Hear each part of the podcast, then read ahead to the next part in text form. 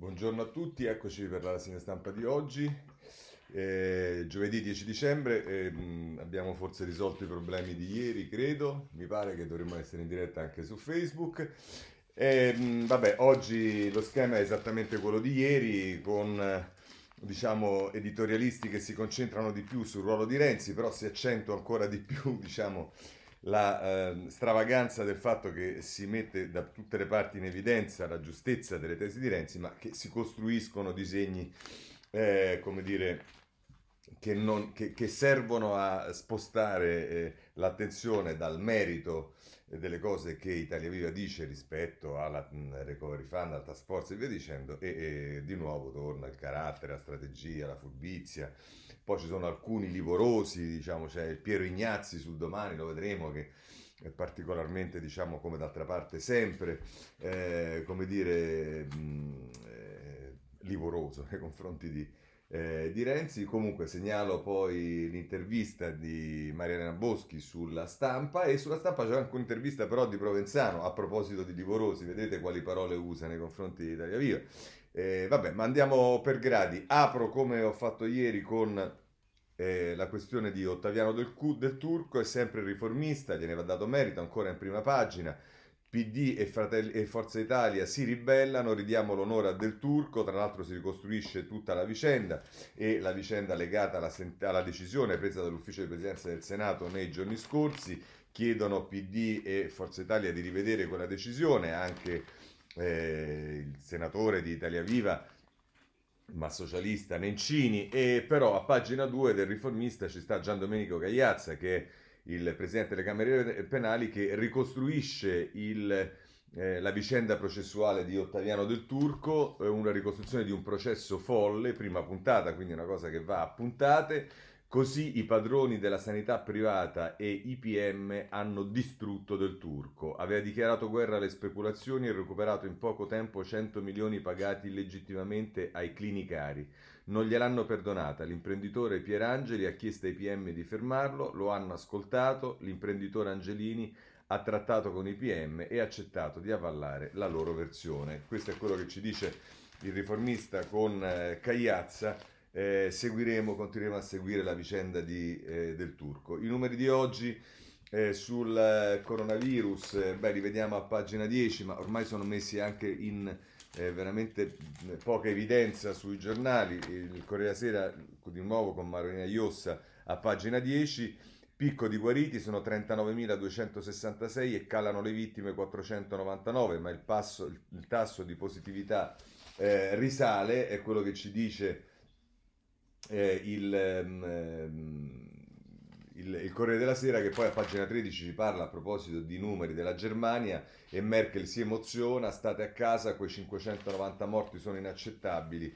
E però eh, poi c'è Adriana Bazzi che intervista Luciano Gattinoni che è professore emerito all'Università di Milano che dice infermieri e fondi la, la Germania cura meglio dell'Italia eh, questo è quello che ci dice il Corriere della Sera. Ma il piatto forte di oggi è la politica, quello che è successo ieri. Allora, io direi questo: ci sono commenti, cose. Io do una carrellata dei principali eh, titoli che mettono insieme il tema MES, che come sapete è, è un tema che è stato affrontato eh, diciamo al, alla Camera con eh, le, le, risoluzioni che ci sono state sia alla Camera che al Senato in vista della presenza del Presidente del Consiglio al Consiglio europeo ma contemporaneamente del recovery perché su quello si è scatenata poi su quel dibattito si è scatenata poi tutta la polemica che va avanti da giorni sul recovery fund. Quindi vediamo insieme le cose. Allora cominciamo dal Corriere della Sera che dice Passa il MES, ma è alta tensione, Renzi in aula evoca la crisi. Il Movimento 5 Stelle contiene i malumori, i 13 no alla Camera e 2 al Senato con 9 assenti, ma i leader di Italia Viva, recovery, votiamo contro, se vuole poltrone ci sono le nostre. E qui poi ci sta eh, Monica Guerzoni che fa il suo eh, pezzo, che è un pezzo credo di retroscena, e che ovviamente diciamo la mette con un po' come è l'impostazione del Corriere della Guerzoni, la governance del recovery, un colossale fraintendimento. Alle 10 di sera, determinato ad arrivare oggi a Bruxelles con la, voglia, con la valigia mezza piena e la credibilità non sfregiata, Giuseppe Conte chiama i giornalisti dei principali quotidiani, vuole convincerli che la maggioranza sul MES ha dimostrato forte coesione e non è stata per lunghe e drammatiche ore sospesa sul, banco, sul, sul baratro della crisi eh, qui o vince il paese o perde il paese, si virgoletta, e poi eh, gli si domanda, Presidente, non è Renzi che ha vinto? E lui dice, vittorie e sconfitte a me non interessano, c'è un paese in sofferenza, abbiamo un'investitura di fiducia dell'Europa, il dibattito ha assunto toni contenuti e contenuti fuorvianti. A lui non interessa, salvo il fatto che poi fa chiamare da Casalino, il suo portavoce, a tutte le redazioni dei giornali, come ci ha spiegato Renzi ieri, per dettare quella che è la linea di Palazzo Chigi. Per fortuna non tutti ehm, seguono quella linea. Poi c'è, a proposito dei 5 Stelle, nel taglio basso, Alessandro Trocino che dice nel movimento la ferita resta aperta, Crimi minaccia sanzioni ai dissidenti, la fronda frenata dalla corsa per la leadership, l'attendismo di Di Battista. Poi c'è un pezzo di Roncone che è sempre Fabrizio Roncone che so che a molti non piace perché è polemico, critico e via dicendo, ma è sempre una firma e un tratto di penna particolare che vale sempre la pena di, leggere, di leggerlo, i senatori e la paura del voto tra gli auguri di Taverna e le previsioni di Gasparri. E poi se andiamo a pagina 6 eh, ci stanno le posizioni con Maria Teresa Meli, si mette in evidenza quella che è la situazione dei partiti, collegialità o tutto è difficile e Zingaretti stoppa il piano di Conte, vedete qui, eh, Zingaretti stoppa il piano di Conte, nel PD condividono le critiche di Renzi a Palazzo Chigi, il segretario fa slittare il Consiglio dei Ministri, insomma si mette in evidenza eh, che eh, in realtà diciamo ancorché silente eh, Zingaretti e il PD ancorché silenti eh, condividono le analisi e le critiche che fa Renzi, addirittura ieri Zanda, che sicuramente non è tenero nei confronti di Renzi, ha applaudito il suo intervento eh, in aula. Ma perché dico questo? Perché poi lo vedremo eh, a proposito delle parole di questo prestigioso ministro del Partito Democratico Provenzano che viene sostanzialmente dal nulla e eh, diciamo non sappiamo se lì ritornerà.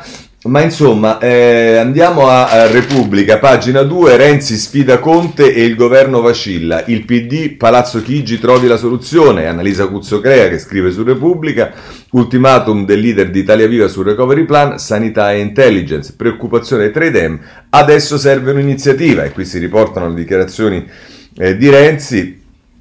E, e vabbè, quelle le abbiamo sentite, le abbiamo viste ieri, quindi possiamo anche eh, evitare. Tommaso Ciriaco firma il eh, colloquio con il Premier eh, a pagina 3 e sostanzialmente diciamo quelle telefonate di cui avevamo sentito parlare del eh, Premier da, che ci diceva eh, Monica Guerzoni che ha chiamato tutte le redazioni dei giornali per dare la sua linea, eh, le ritroviamo pare pare sostanzialmente nell'articolo di Tommaso Ciriaco. Ci sarebbe da domandarsi anche se i giornali non dovrebbero a un certo punto porsi il problema che se diciamo, arriva così palesemente delle eh, dire, veline da parte di Palazzo Chigi, onde evitare di fare la figura di pubblicare tutti lo stesso pezzo, magari qualcuno possa pure dire vabbè ma adesso il pezzo lo facciamo senza bisogno che ci spieghi tu la linea.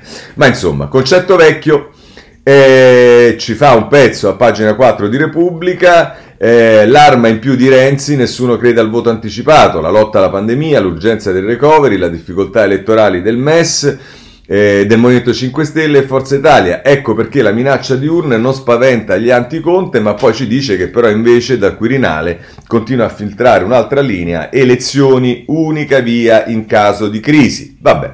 Ehm, qui tra l'altro a pagina 4 di Repubblica c'è l'inviato d'Argenio eh, da Bruxelles che dice che la UE trova l'accordo che supera il veto di Polonia e Ungheria. Ma se poi andiamo nelle pagine 6 e 7 ci si occupa più direttamente del MES, governo salvo sul filo, il Movimento 5 Stelle perde pezzi, dissidenti verso l'espulsione. E, ehm, eh, Conte oggi a Bruxelles con il via libera, la riforma del, fondo, del fondo salva stati, divisa anche Forza Italia, ma stavolta Berlusconi segue Salvini e Meloni. E poi se volete godere, c'è, tra virgolette, c'è un'intervista di Annalisa Cuzzocrea al vicepresidente del Senato Taverna che dice ma quale giravolta, oggi abbiamo ucciso il salva stati, è uno strumento obsoleto che mai useremo, non mi fido di Renzi e non faremo mai un governo con Forza Italia. È arrivata, così parlò eh, Taverna. Va bene, ma adesso diciamo la rassegna stampa è bella anche per questo. Eh, andiamo sulla stampa a questo punto, perché la stampa, come vi dicevo, ha cose interessanti. Allora, intanto, diciamo, eh, a pagina 2, eh, Nicolò Carratelli eh, firma il pezzo con Conte salvo sul MES, Renzi attacca, se vuole poltrone, ecco le nostre. Applausi al leader di Italia Viva anche dal PD del Rio al Premier sia umile come Papa Francesco. Sì, perché in tutto questo, diciamo, se qualcuno ha sentito ieri l'intervento di Graziano del Rio, che diciamo non è proprio uno che passa eh, eh, così da, da, fare le pulizie al Nazareno, ma è il capogruppo del PD alla Camera, ecco, diciamo, le parole di Del Rio non erano meno dure magari più garbate di quelle che normalmente usano i, quelli di Italia Viva che sono notoriamente con Renzi, con la Bellanova, con Giachetti, con tutti quanti sono un po' buzzurri, però diciamo il senso delle dichiarazioni di Del Rio ieri era esattamente quello. Ma qui c'è l'intervista a Maria Elena Boschi. Se il governo dovesse cadere, Matt- Mattarella gestirà con saggezza. Ehm, e la domanda che gli fa Carlo Bertini: a proposito di Covid, si è sentita imbarazzata dalla Gruber per essere stata ripresa a causa di quello scatto col suo fidanzato, entrambi senza mascherina? Eh, così lo affrontiamo subito questo tema. La mascherina l'avevamo entrambi, l'abbiamo abbassata qualche istante mentre eravamo soli all'aperto. Penso che avrebbe potuto essere più interessante parlare di piano vaccini o di come spendere i soldi del recovery che insistere su una carrellata di foto con il mio fidanzato. E qui diciamo a questo punto vi segnalo che su questo tema ci stanno eh, articoli sulla Repubblica con Ceccarelli, sul tempo che prende le distanze dalla Gruber, sul riformista con Angela Zaro che a pagina 3 eh, la mette così.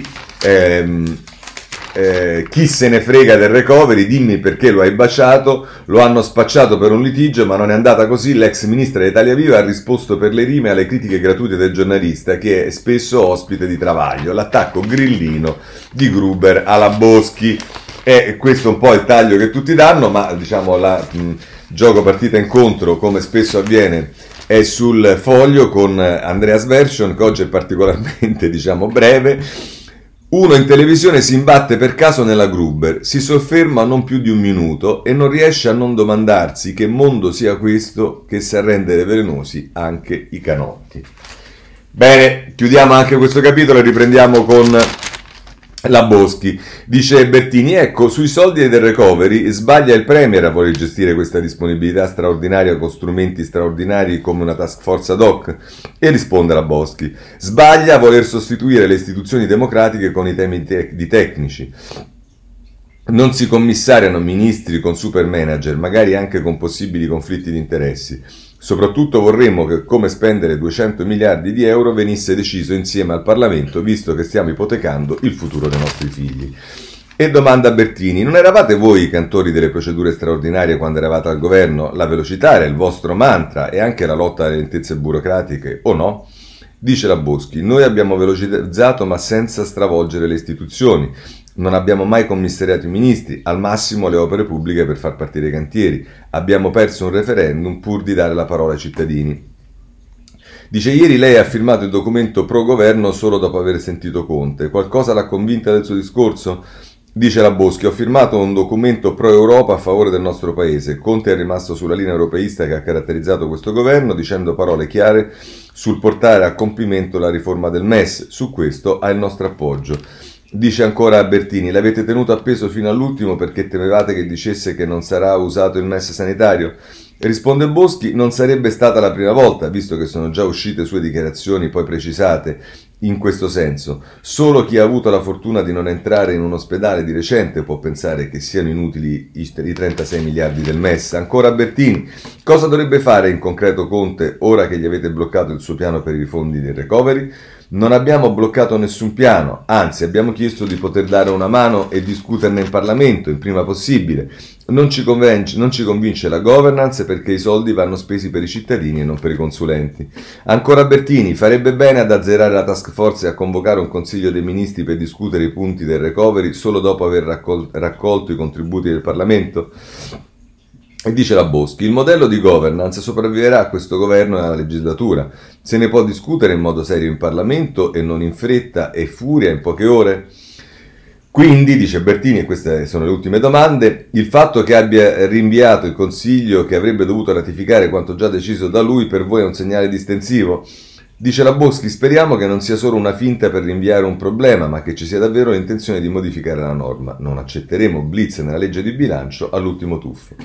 E ancora Bertini, vista l'ampiezza delle critiche che gli muovete, aprirete la crisi a gennaio? Risponde Boschi, non vogliamo aprire nessuna crisi ma chiediamo che si cambi passo e che si rispettino le nostre istituzioni perché il Covid non può diventare il grande alibi per giustificare tutto. Siamo noi siamo impegnati in modo serio sul decreto ristori e sulla legge di bilancio per dare risposte ai cittadini. Ora, qui finisce l'intervista. Eh, il, il, virgolettato Mattarella gestirà con saggezza, io francamente o mi sono perso un pezzo dell'intervista oppure francamente come capita spesso sta nel titolo ma non sta nell'intervista. Ehm, però eh, sto ancora guardando, va bene, insomma questo è la uh, Boschi, ma eh, la stampa ci riserva una straordinaria intervista del ministro Provenzano, basta rinvii, ricatti e ultimatum, non stiamo disposti a farci rosolare. Dice dobbiamo pensare anche ai 90 cittadini su 100 che non votano Italia Viva. Ecco, questo è nel titolo. Allora Francesca Schianchi lo intervista e dice la domanda è quando rimprovera che picco, chi piccone destabilizza pensa più al Movimento 5 Stelle o a Renzi? Risponde Provenzano, le tensioni interne alla maggioranza sono frutto dello sfarinamento di un pezzo dei 5 Stelle e della continua ricerca di visibilità di Italia Viva, ma abbiamo evitato un lockdown generalizzato nel paese, non cadiamo ora in un lockdown politico. E ancora, cosa intende dire? E mm, avanti, avanti, Provenzano. Torniamo in Consiglio dei Ministri e licenziamo una proposta di piano e governance del recovery. Certo, ma lui che gliene frega poi di quale tipo di proposta è, se questo bypassa il Parlamento, se questo diciamo commissari ai ministri e via dicendo. E, ehm, Quisquiglie per il ministro Provenzano, che notoriamente si occupa di alta politica, dice ancora una proposta aperta a suggerimenti e critiche del Parlamento delle categorie delle forze sociali. Non siamo in ritardo con l'Europa, ma con noi stessi. Next Generation, l'occasione per colmare i nostri ritardi. Sta cercando di fermarci Orban, non lo facciamo anche con le bandierine di partito. Eh, diciamo superiori valutazioni del ministro Provenzano. E poi c'è l'ultima domanda che gli fa la Schianchi, che diciamo non poteva non esserci. Renzi trova inaccettabile la proposta di Conte di una task force di esperti per gestire le risorse europee. E risponde, cioè, diciamo, sentire Provenzano che parla di sciocchezze è, è francamente, diciamo, interessante, ma dice, ho letto sciocchezze in questi giorni tipo richiami a un golpe, la struttura, che non so da chi la sentire, forse al portiere di casa sua, la struttura di missione è interna all'amministrazione e risponde all'intero governo. Renzi ne nominò quattro nel suo governo, nessuno qui si, si fa commissariare, scendiamo le critiche legittime da quelle strumentali. Correggendo quello che va corretto, dobbiamo rendere conto a quei 98 cittadini su 100 che non votano Italia Viva. Va bene, che cosa volete commentare di questo, di questo qui? Eh, niente, diciamo, mi pare che si commenta da sé e noi andiamo avanti perché non abbiamo ulteriore tempo da perdere. Allora però andiamo sul domani, perché il domani in prima pagina, oltre a un eh, editoriale, lo vedremo dopo, di Piero Ignazzi, c'è un articolo di Daniela Preziosi che dice Conte sopravvive ma sulla task force ora dovrà trattare, i 5 Stelle si sono allineati ma Italia Via minaccia di ritirare i suoi ministri se non potrà decidere come spendere i fondi della Unione Europea. E poi se volete sempre sul domani a pagina 3 eh, ci sta un articolo di Giulia Merlo, scusatemi da starnutire in prima pagina era Daniela Preziosi. E Giulia Mella, pagina 3, dice: Con il suo governo parallelo Conte supera Berlusconi e Renzi. Anche altri hanno provato a usare la presidenza del Consiglio per aggirare la burocrazia statale, ma in quanto a poteri e controlli sulla propria attività, il comitato esecutivo non ha precedenti. Ecco, forse sarebbe bene che il ministro Provenzano diciamo se tra un'intervista e l'altra la possibilità anche di leggere quello che dicono gli altri, si leggesse questo articolo di Giulia Merlo. E poi però va sempre segnalato un'intervista di Giulia, Mer- di Giulia Merlo eh, ad Onida che dice il vero scontro è tra il Premier e i ministeri, eh, dice... Mh, e, e, tra l'altro Unita dice, domanda, una delle domande gli viene, eppure di fatto sembra che i singoli ministri vengano espropriati delle loro funzioni, Dice Unita, in un certo senso è così infatti. Per come è stata prospettata si tratta di una sorta di commissariamento dei ministeri spiegabile perché l'obiettivo è mettere in atto in modo rapido e coordinato i programmi del recovery.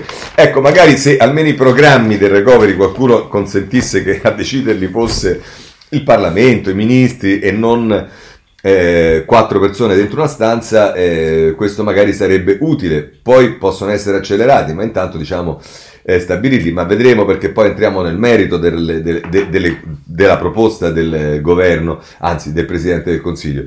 Il giornale dedica le pagine eh, la prima, Conte quasi fuori, strappa il sì al MES, ma Renzi lo mette all'angolo sul recovery, dal PD al colle fino ai grillini, il Premier ha perso la fiducia di tutti. Si è andata a pagina 2, Laura Cesaretti, il governo si salva sul MES ma Renzi mina i giallorossi, il salva stati passa anche al Senato, il leader d'Italia Viva avverte, sulla task force dei servizi voteremo contro. E poi, sempre Laura Cesaretti dice Giuseppi minimizza sulla varietà di opinioni e non vede la maggioranza divisa sull'Unione Europea. E poi dice invece Alberto Signore a pagina 3, Conte dimezzato dagli alleati, apre al rimpasto per salvarsi. E poi Massimiliano Scafi nel retroscena di taglio basso di pagina 3 ci parla di Mattarella che dice che pretende un chiarimento. Eh, il colle sollevato sul voto vuole garanzie politiche dall'esecutivo. E poi ancora, se andiamo a pagina eh, 4, eh, ci sta il pezzo dedicato al centrodestra. Ehm, eh, il centrodestra vota no, Berlusconi, noi coerenti con i valori europeisti. Brunetta e Polverini si sfilano, il caso assenti, Gelmini tutti giustificati, il partito regge. E poi qui c'è anche il proseguio di un editoriale di eh, Augusto Minzolini che comincia sulla eh, prima pagina intitolato Il ritorno del Parlamento dopo social e vedine. E qui si fa eh, riferimento a quello che è successo ieri nelle Camere di Aula e Senato. Poi a pagina 5 la, girivol- la giravolta dei grillini approvano compatti il MES che detestavano. In Parlamento evapora la fronda, si profila l'ennesima epurazione per i pochi ribelli. Ehm, eh, che succede? Che poi Alberto Signori- Antonio Signorini invece eh, si occupa del recovery. A pagina 6 Conte cede a Italia Viva sui manager, vediamo insieme. Renzi minaccia di non votare la legge di bilancio e il Premier promette sui fondi deciderà il Consiglio dei Ministri. Questo è quello che ci dice il eh, giornale, ma vanno segnalati ancora il tempo, che ha il titolo più divertente, devo dire, secondo me il titolo in questo caso l'ha fatto Storace, anche se... Ehm, che è il vice direttore, anche se il pezzo è firmato da Berkis, ma comunque il titolo è Renzi questa volta facce sognà, il leader di Italia Viva attacca il Premier e i suoi troppi poteri sui soldi del Recovery Fund, Giuseppi non se lo attendeva e innesta subito la retromarcia rischiando di perderci la faccia, ma non basta l'iter Faccomari perché chi guida oggi il governo non può gestire 209 miliardi e questo è quello che dice eh, Franco Bechis sulla prima pagina del Tempo, che peraltro anche qui c'ha Osho che anche oggi diciamo non, non, è male, si fa riferimento al fatto che i 5 Stelle approvano eh, il MES dopo aver avuto una posizione che sappiamo sempre contraria e via dicendo. E la vignetta, la, vignetta, la foto diciamo di, di, di prima pagina del Tempo è... Eh, Conte vicino a Di Maio che ha una faccia dubbiosa e poi si rivolge a Conte e il virgolettato è che poi pure staccanimento sui Benetton. Boh! divertente, divertente Osho. Va bene, e abbiamo ancora da segnalarvi libero.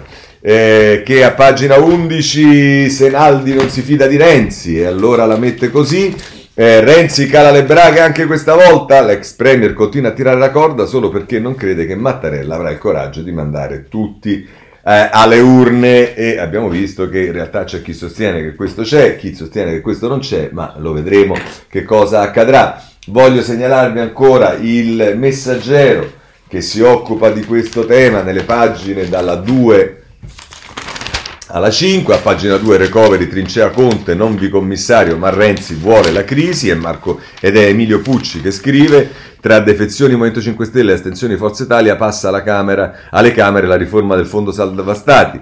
Matteo, messaggio a Palazzo Chigi, le nostre poltrone a disposizione, la destra lo applaude. E poi c'è il retroscena di Marco Conti a pagina 2 che dice la mossa del Premier adesso apre la verifica. E dice io speriamo che me la cavo, è il mantra di Giuseppe Conti che si vede attaccato da Renzi, non difeso dal, dal PD e subisce verifica di governo che, per come si sono messe le cose, rischia di partire da come gestire i 209 miliardi del Next Generation EU e finire con una riorganizzazione della squadra di governo, ovvero con una crisi e magari la nascita di un nuovo esecutivo. Il problema è che Renzi non intende mollare ed è pronto a mettersi di traverso anche nei prossimi consigli dei ministri dove Conte pensa di riprendere il tema del recovery. A tarda sera però il Premier torna sulle giornate e, interrogato sulla necessità di una verifica di maggioranza e un rimpasto di governo, si dice pronto a tutti i confronti con le forze di maggioranza. Vedete che anche qui è il colloquio famoso diciamo, che eh, Conte ha svolto con eh, i eh, giornalisti. Eh, bene, ehm, questo diciamo era la pagina 2 e 3 del messaggero, c'è da dire ancora che a pagina 4... Eh, no, anzi, questo lo vediamo, eh, se possibile, invece sul, eh, quando andiamo a guardare direttamente il, il, recovery, a pagina 5 il governo beffa Roma, zero fondi per la capitale, qui c'è una cosa che riguarda le norme che non ci sono su Roma, nonostante quelle che erano state le promesse del Premier. Eh, chiudo con il foglio che, eh, diciamo, eh, a pagina... Eh, sì, all'intera pagina 3 che poi riprende gli articoli di, pagina, di prima pagina eh, che dedica al, a quello che è accaduto ieri in Parlamento. Ci sono tre articoli, il primo è di Simone Canettieri, Renzi a Conte, ecco le mie due condizioni o esco dalla maggioranza. E poi c'è Valerio Valentini, come ricucire, c'è un punto di caduta nel dialogo eh, tra Renzi e Conte. E poi ancora... Ehm, ehm, sul eh, Carmelo Caruso, tutti si agitano per il fantasma Draghi, ma lui esattamente dov'è? Insomma, questa è l'impostazione che dà il foglio eh, nelle, eh, nella sua pagina 3. Adesso passiamo ai commenti rapidamente perché ce ne sono più di uno. Comincerei con Antonio Polito sul Corriere della Sera, il cui articolo si intitola in prima pagina Il fragile equilibrio, articolo che prosegue poi a pagina 8 Ehm, e Polito la mette eh, così. Ehm, Dunque, eh, il Next Generation EU, il piano per la ripresa del, mm, finanziario dell'Europa, a questo, ehm, a questo, dovrebbe servire, ma il governo invece di utilizzarlo come occasione di un grande dibattito nazionale aperto al Paese, alle parti sociali e anche all'opposizione, è già finito nella strettoia di una discussione su chi deve gestire i fondi ancora prima di sapere che per cosa verranno usati. L'impalcatura proposta da Conte al Consiglio dei Ministri sembra di capire, senza averla prima discussa con i partiti, sembra di capire, eh no, vista la reazione dei renziani, ha molti difetti di accentramento, ma ha il merito di capire se di capire che senza una tecnostruttura di grandi dimensioni e qualità noi non riusciremo a spendere tutti quei soldi. Usare i fondi europei richiede progetti, bandi di gara, certificazione, rendiconti, audit. È un lavoro immane, basta chiedere alle numerose regioni italiane che non ci sono mai riuscite. Non vorremmo che finisca come di solito avviene, cioè che ehm, cioè con qualche artificio contabile si usino quei fondi per completare cose avviate, cambiando la fonte di finanziamento. In questo modo ridurremmo ancora di più l'impatto sulla crescita dell'intera operazione, visto che, come ha spiegato Federico Fubini eh, sul Corriere, 80 dei miliardi verranno utilizzati per investimenti già previsti per non accrescere il debito, ma c'è un problema di merito Dice Polito che è ancora più preoccupante agli occhi dell'opinione pubblica. Questa crisi ci ha infatti detto che cosa ha bisogno la nostra sanità, dalla medicina territoriale, la diga prima dell'ospedale che stavolta non ha tenuto. Ci servirebbero ambulatori ogni 10.000 abitanti dove trovare medici, diagnostica, assistenti sociali, consultori, centri di, st- di salute mentale.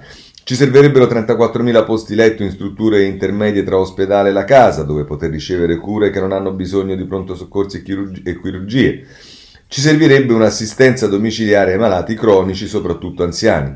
Tutte queste cose non le diciamo noi, ma le abbiamo trovate scritte in un piano del Ministro della Sanità che calcola in almeno 25 miliardi la spesa necessaria per rifare il nostro sistema di medicina territoriale ed evitare che crolli alla prossima emergenza. Nelle previsioni del recovery plan invece i fondi stanziati complessivamente per la sanità sono meno della metà. C'è qualcosa che non va, si vede che il governo sia rimasto in piedi è un bene, che si metta a camminare a ben altro passo è la condizione perché ci resti. Ecco, diciamo, eh, non, forse anche Polito non se n'è accorto, ma per esempio eh, il tema che ha posto ieri Renzi è esattamente questo, cioè i 9 miliardi previsti per la sanità che ovviamente non corrispondono a quella che è l'esigenza e chi l'ha deciso che alla sanità vanno 9 miliardi? Peraltro, diciamo, eh, l'accelerazione, le cose per cui giustifica la task force Polito, forse diciamo, non, si, non ci si ricorda come è andata eh, con eh, gli stati generali, Colau, i, eh, i, le, le, altre diciamo, task force sulla scuola, vi ricordate? Ecco, diciamo, il risultato di quelle task force sono sotto gli occhi di tutti. Ma vabbè, questo era Polito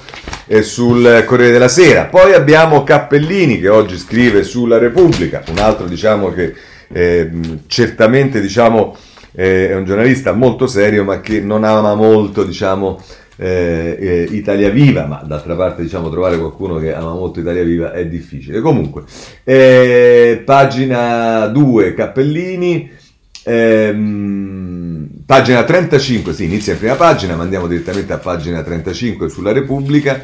Ehm, Cappellini la mette così. Dice, al di là delle convenienze e dei macchiavellismi, il, co- il colpo assestato da Renzi è solido, sferrato nell'aula del Senato per ricordare che da troppo tempo il Parlamento è mortificato nelle sue funzioni, che i decreti diventano veicolo di decisioni improvvisate e non condivise, che anche il governo rischia di diventare una specie di task force e non delle più centrali ed efficaci. Vizi che arrivano da lontano, dai quali non era certo esente lo stesso governo Renzi, ma che pesano di più ora che la, la drammaticità del momento esige visione, leadership e comunione di intenti. 200 miliardi da spendere sono un'occasione irripetibile per il Paese che richiedono una mobilitazione di tutte le intelligenze possibili, cabinate o meno, perché non sarà trasformando in bozzo o decreto non sarà trasformato, eh, scusate, qualche decina di vecchie slide che si può sperare di farne buon uso. Lo stato di salute della maggioranza non aiuta Conte, sfilacciata, confusa e vittima di contorzionismi spesso ridicoli.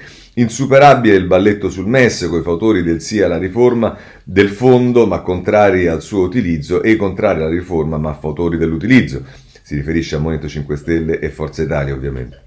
È vero che la pandemia ha sospeso la politica, non ci fosse stato lo spartito del DPCM e delle misure anti-Covid a cadenzare l'azione del governo e a riempire l'agenda, oggi ci sarebbe solo un lungo elenco di stalli e, vu- e, e giri a vuoto. L'ILVA e la politica industriale, le banche sofferenti ormai in pancia allo Stato, il dossier autostrade inchiodato al casello, le riforme istituzionali ferme alla manina alla mannaia sul numero dei parlamentari, le riforme economiche strutturali ingoiate dall'urgenza dei ristori e delle mance, dei soldi da un elicottero che non ha più carburante per decollare né banconote da liberare in aria. L'unica garanzia offerta da Conte bis, non piccola, è stata tenere lontana dal governo la compagnia della destra italiana egemonizzata dai sovranisti, che su ciascuna delle materie elencate ha dimostrato dall'opposizione di poter far peggio e più, che, e più confusamente abbastanza per sperare di tirare avanti fino alla fine della legislatura e all'elezione del nuovo capo dello Stato, poco per riuscire nella missione di rimettere in piedi l'Italia e dare un senso politico all'operazione che ha fuso il grillismo in crisi di identità e il PD lasciato alla deriva da Renzi.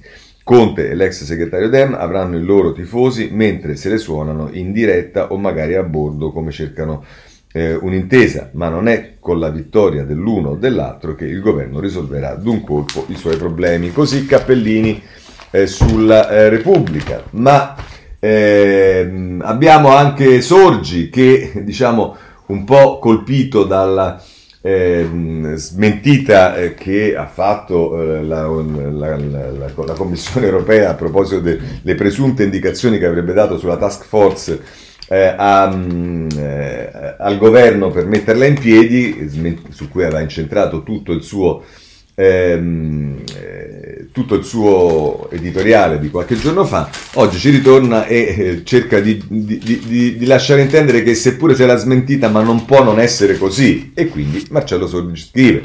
Ovviamente chi trae i maggiori vantaggi da una situazione del genere è proprio lui, Conte, non eh, teme minimamente la crisi, ma non la temeva neanche nell'estate 2019 quando poi si verificò, perché sa che, guardata con gli occhi della gente normale, sarebbe una follia, una crisi in piena emergenza mentre il paese viaggia al ritmo di 500 morti al giorno, una crisi in una congiuntura che ha già fatto perdere 500.000 posti di lavoro, una crisi alla vigilia dell'approvazione della manovra economica o subito dopo quando ci sarà da concordare con l'Europa il flusso materiale di 209 miliardi di aiuti per la ricostruzione.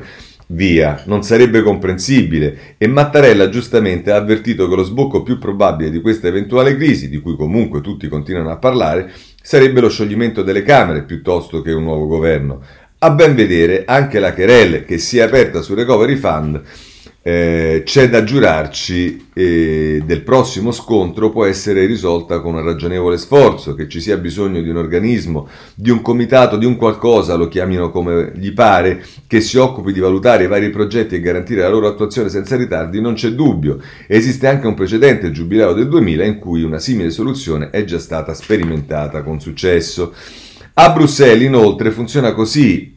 Ecco, eh, sentite. E sebbene la Commissione europea, tramite il suo portavoce, abbia smentito di aver consigliato Roma di dotarsi di un simile strumento, è evidente che formalmente o no il suggerimento sia partito da lì, a meno di voler pensare che Conte sia impazzito e abbia tirato fuori dal cilindro la sua contestatissima task force per trovare un altro argomento di lite. Non è pensabile, cioè per Sorgi il fatto che ci sia una formale dichiarazione della comunità europea che dice che noi non ci abbiamo pensato proprio minimamente a dare questo suggerimento all'Italia è come se non esistesse, dice non è possibile, quindi anche se quelli hanno formalmente smentito, è come dico io. E che volete fare di fronte a una del genere?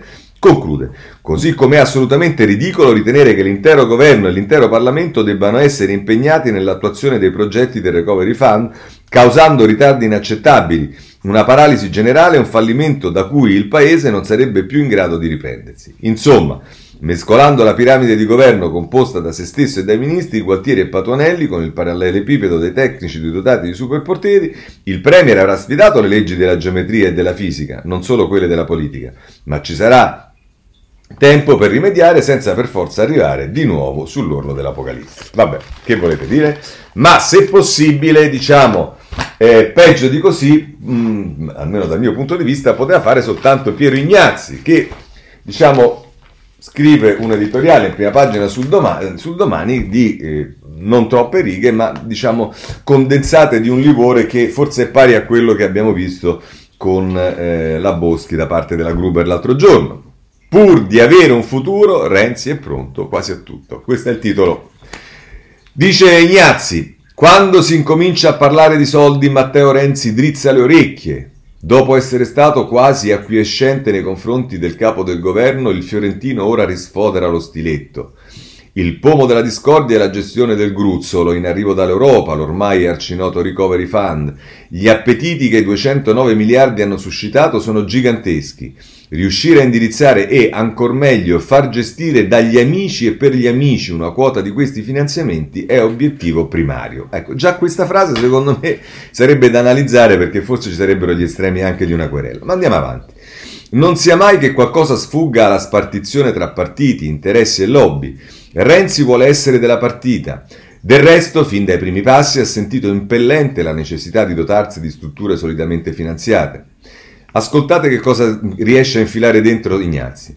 La fondazione Big Bang, poi trasformata in Open, che ha sostenuto la sua ascesa, prevedeva come finalità statutaria di supportare le attività e le iniziative di Matteo Renzi, sostenendolo anche finanziariamente. E che cosa c'entra la fondazione Open con quello di cui stiamo parlando? Uno scopo sociale di ampi orizzonti, dice Ignazzi. È difficile fare politica a piedi nudi. Ci sono riusciti solo i radicali di Marco Pannella, tanti anni fa. Nulla di più lontano dal modus operandi smart e call del leader di Italia Viva. Date queste premesse, i nobili intenti di evitare un'eccessiva e indebita concentrazione di potere nelle mani della Presidenza del Consiglio forse nascondono l'obiettivo di presidiare il flusso dei finanziamenti. Eh, guarda, cioè, va bene. Ehm, eh, vado avanti. E non è escluso che Renzi nutra i suoi affondi di un certo rammarico per non essere più a Palazzo Chigi a gestire la manna che scende da Bruxelles.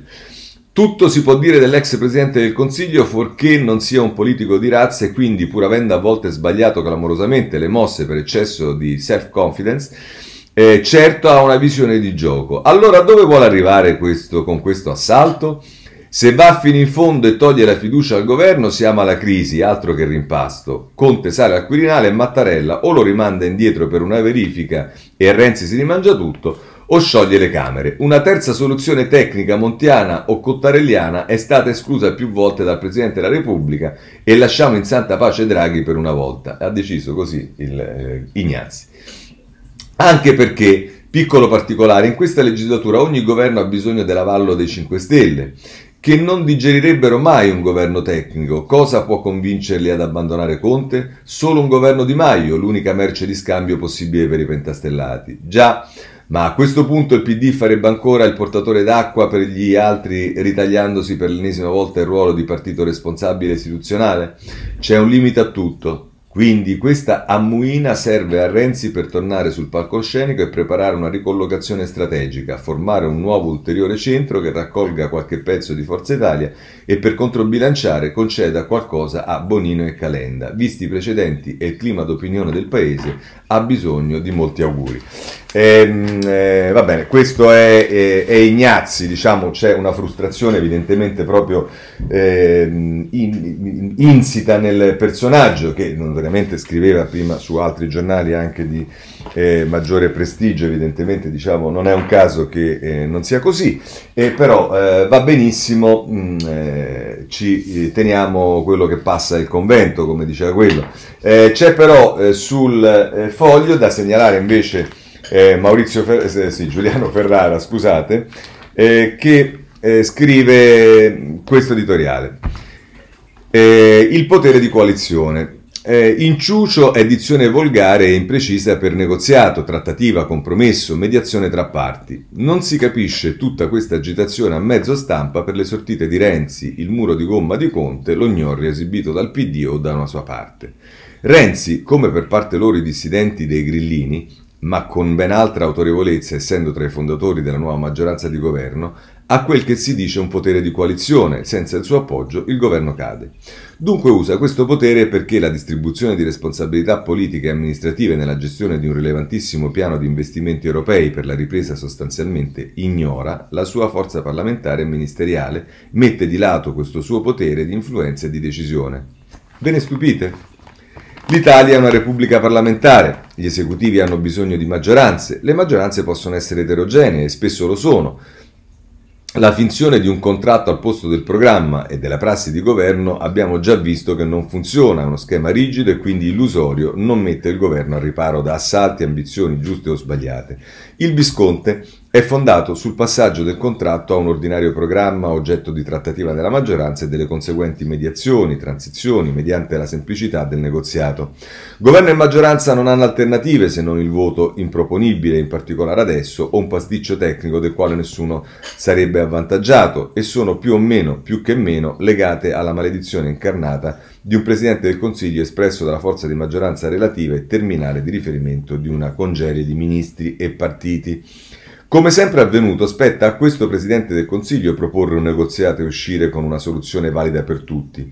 Tempi e forme della vivace discordia devono essere ricordati, raccordati in modo che non ne esca nessuno con la faccia pesta. È sempre stato così, sarà sempre così in questa forma politica che è il nostro sistema. I difetti del sistema sono evidenti, ma non esistono sistemi senza difetti. Il meccanismo arginato e fatto rifluire la piena populista, ha consolidato il posto italiano nell'assetto decisionale dell'Unione Europea, ha trasformato forze politiche distruttive in organizzazioni costruttive, in particolare sui grandi temi della politica estera e di sicurezza, facendo strame di una quantità di pregiudizi e di slogan e ha articolato e reso meno cruente e truce la falange dell'opposizione. Ha fatto fronte a una grave emergenza sanitaria con risultati non dispensabili, ma non è finita. Costi- eh, costituisce il quadro di democrazia rappresentativa utile al rinnovo senza troppe scosse della prestigiosa e utile carica di Presidente della Repubblica. È ovvio che un negoziato è nelle cose, è già impostato, e negli arcana imperi, c'è chi già sa come andrà a finire, si parla per le interviste, le esibizioni muscolari, ragionamenti non essenziali da una parte e dall'altra, discorsi, proclami, manifesti di fatto e di principio.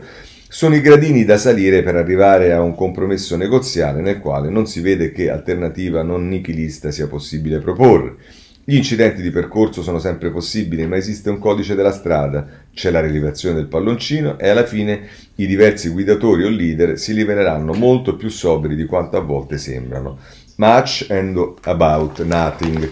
Questo scrive eh, Giuliano Ferrara. Bene, possiamo eh, chiudere con questo. Eh, vorrei segnalarvi eh, sul merito, eh, perché c'è un merito che ha sollevato anche ieri Renzi nel suo intervento, peraltro. Vediamo il Corriere della Sera, pagina 8.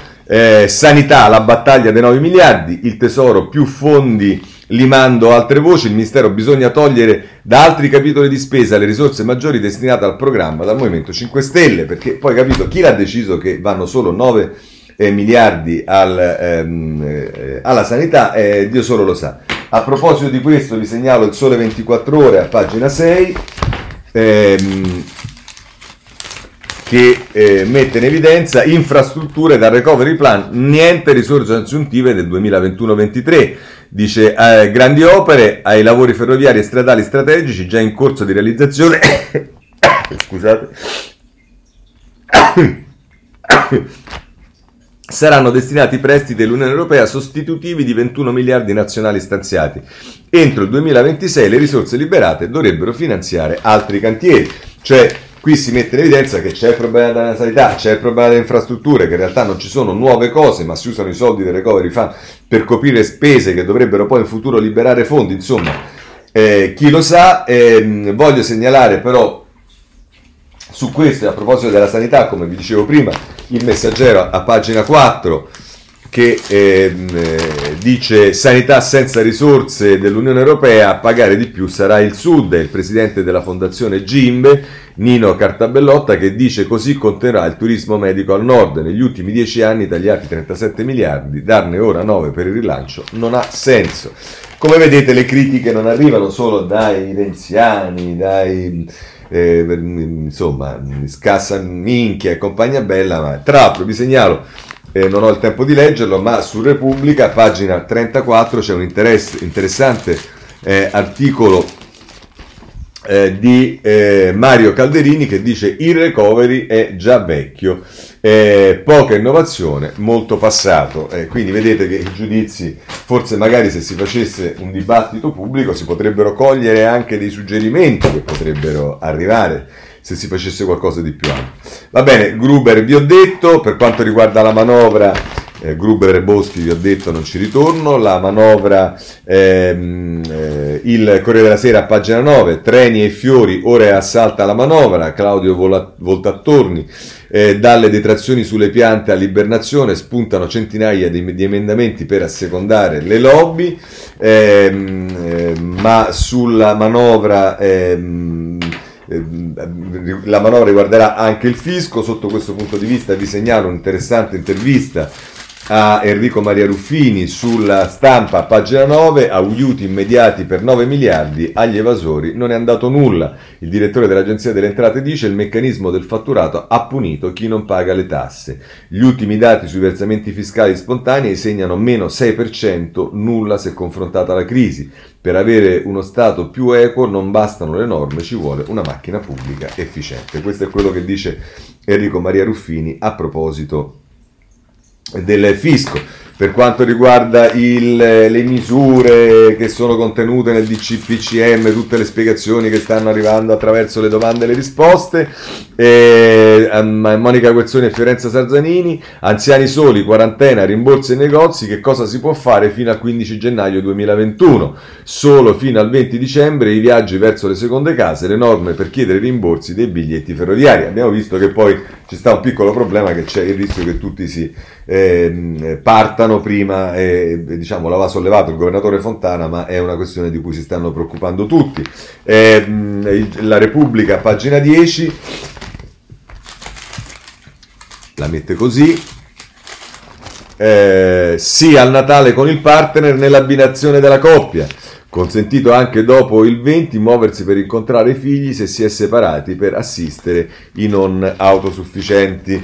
Questa è l'altra notizia che ci dà la Repubblica. Bene, sul cashback diciamo che le cose non vanno ancora benissimo, ce lo dice il Sole 24 Ore che mette insieme non solo il cashback ma anche i ristori.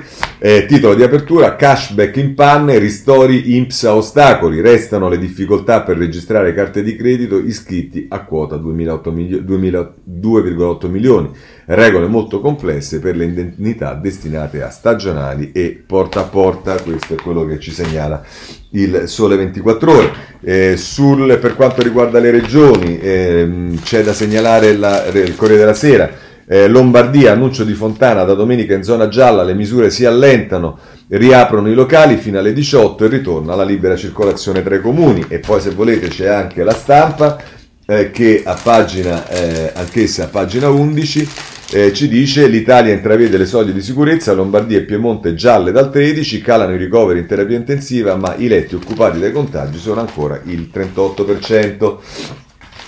Eh, vaccino c'è un po' di tutto, io direi che possiamo prendere sostanzialmente dal Corriere della Sera nelle pagine 14 e 15 perché tiene insieme sia eh, un, una questione che ha riguardato la Gran Bretagna, stop al vaccino per chi ha allergie, nessun allarme, solo precauzione. La Gran Bretagna la decisione delle autorità nazionali sui farmaci dopo eh, due i casi di reazione tra le centinaia di dosi Pfizer già somministrate. E poi a pagina 3 va segnalata la proposta di eh, Burioni e Motterlini eh, che sono uh, il primo, come sapete, è professore di microbiologia e virologia e invece eh, Motterlini è filosofia della scienza. Ecco come convincere gli indecisi, è una proposta. Meglio abbandonare i Novax a se stessi, no all'ipotesi dell'obbligatorietà, servono testimonial, lettere spedite a casa e anche l'aiuto di Facebook. Questo lo trovate, c'è l'avvenire che addirittura in prima pagina parla del vaccino e si preoccupa di un tema dei più deboli. Vaccino, prova d'umanità, allarme dell'ONG, nel 2021 sarà possibile immunizzare solo il 10% dei cittadini dei, nei paesi poveri, il nodo dei brevetti e, e l'impegno dell'Europa a condividere i farmaci, l'appello del Papa sia universale. Bene, passiamo alla scuola, su questo va segnalata la Repubblica eh, a pagina 13 sono tre i giornali che come al solito si occupano in particolare della scuola, Repubblica, Bucci, eh, intervista al biologo e divulgatore scientifico, lo dicono i numeri, la scuola non ha colpe per la seconda ondata e continua questo dibattito eh, ormai anche un po' noioso perché si è capito che la scuola eh, non è stata responsabile, poi c'è ogni tanto qualcuno che dice invece di sì o le campagne che fa il tempo in questo senso, ma eh, è, è pacifico, non è così, però poi c'è la stampa che con Andrea Gioli eh, dà notizia di una studentessa di Torino, simbolo della protesta anti-DAD che continua la battaglia per il ritorno in aula e oggi Anita è in Parlamento, ci rubate il futuro, la giornata di lezione di Anita e Lisa davanti al liceo Gorberti di Torino. Poi eh, com, sul tema della scuola mh, c'è ancora il messaggero eh, a pagina 8. Eccolo qua. Eh, per il 25% dei disabili niente lezione in DAD e postazioni fantasma, rapporto Istat, la percentuale sale al 29% al sud, in tutto 70.000 gli alunni rimasti senza insegnamento durante la didattica da remoto. E questo, se possibile, è davvero ancora più grave eh, di tutto il resto perché sappiamo eh, di eh, che cosa stiamo parlando e qual è il tema. Eh, chiudo con eh, l'avvenire a pagina 11 ehm, eh, che la mette così. Scuola, la pandemia delle esclusioni, DAD 70.000 disabili senza lezione, è lo stesso tema sollevato dal messaggero. Eh, sapete che c'è una questione, pare che il, vac- che il virus fosse in Italia già dal dicembre del 2019, in un bambino di 4 anni, bimbo di Milano, positivo un anno fa, è il primo malato. Una squadra di ricercatori scopre che non aveva il morbillo ma il Covid. Il virus circolava già a novembre, tre mesi prima del caso di Codogno. E allora questo però ci fa mettere in, eh, dire, in evidenza che su Repubblica viene a pagina 15 ehm, messa, diciamo, riportata la notizia che la Cina sostiene che il virus sarà preso da noi, la Cina sposta in Italia l'origine del virus e la campagna di disinformazione di Pechino per cambiare la narrazione e scaricare il paese dalle responsabilità sulla gestione importato dall'estero. Eh, notizie che vi voglio segnalare eh, molto rapidamente, poi chiudiamo. Ilva, messaggero a pagina 15. Eh, Ilva ritorna all'acciaio di Stato, pronto l'accordo con ArcelorMittal. Eh, poi per le FS invece il tempo che a pagina 8 eh, ci dice che non si fanno le nomine, questo fa in, come dire, irritare eh, il, ehm, l'amministratore delegato, niente nomine FS, no scusate, il tesoro, ira del tesoro, eh, irritazione del MEF per la decisione del presidente Castelli di bocciare i nuovi vertici di RFI e Trenitalia. E poi su quanto riguarda 5 Stellopoli, segnalo il riformista che prosegue a pagina 16 oggi con, eh, a pagina 6 oggi di nuovo con Aldo Torchiaro, tutte le notizie del caso. Per quanto riguarda anche le carceri, segnalo il riformista a pagina 11 che mette in evidenza quelli che sono ancora tutte le problematiche riferite al Covid nel carcere. Poi, se volete sapere novità sul caso genovese, potete andare su tutti i giornali, ma anche il Corriere a pagina 23 che ci annuncia che anche la fidanzata è inquisita. È, è sì, insomma, inquisita. Eh, se volete sapere di Lapo che è stato beccato con la coca e eh, dice che ancora un momento di debolezza, ma la procura pare non volere fare nulla e lo trovate su Corriere Sera, pagina 33 in particolare, c'è questa notizia che è clamorosa e che sicuramente farà discutere che prendiamo dal Corriere della Sera, pagina 22, eh, di un uomo che ha ucciso la moglie e eh, dice uccise la moglie, assolto, delirio di gelosia. Brescia, la sentenza diventa un caso, il PM aveva chiesto l'ergastolo, i periti, l'ottantenne era incapace di intendere. Questo ci dice il Corriere della Sera. Ehm, ehm, per quanto riguarda l'ambiente, eh, ci dice la stampa, pagina 22, che il, tra vent'anni il Polo Nord rischia di essere navigabile, questo ci dovrebbe far eh, capire che cosa significa il clima, emergenza clima, i ghiacciai del Polo Nord navigabili, no, in 20, in 30 anni. Eh, oggi la notizia che ci dà il eh, Corriere della Sera è che è morto Paolo Rossi, addio a Paolo Rossi, l'eroe del Mondiale, anche lui diciamo, era malato da tempo con eh, un brutto male, certo anche queste sono notizie che eh, davvero eh, colpiscono. E poi politica estera, Brexit sul Corriere della Sera, pagina 18, eh, la Francia e l'Egitto, eh, l'incontro con Al-Sisi e Macron sul Corriere della Sera, pagina 20, Sarkozy che rischia di essere arrestato, a stampa, pagina 21, la, la, l'Argentina che ci riprova con la, la, legalizzazione dell'aborto sul giornale a pagina 18 e poi la drammatica situazione in Etiopia sull'avvenire a pagina 16. Con questo concludiamo la rassegna stampa, se volete ci vediamo domani alle 7 e mezza, grazie a tutti.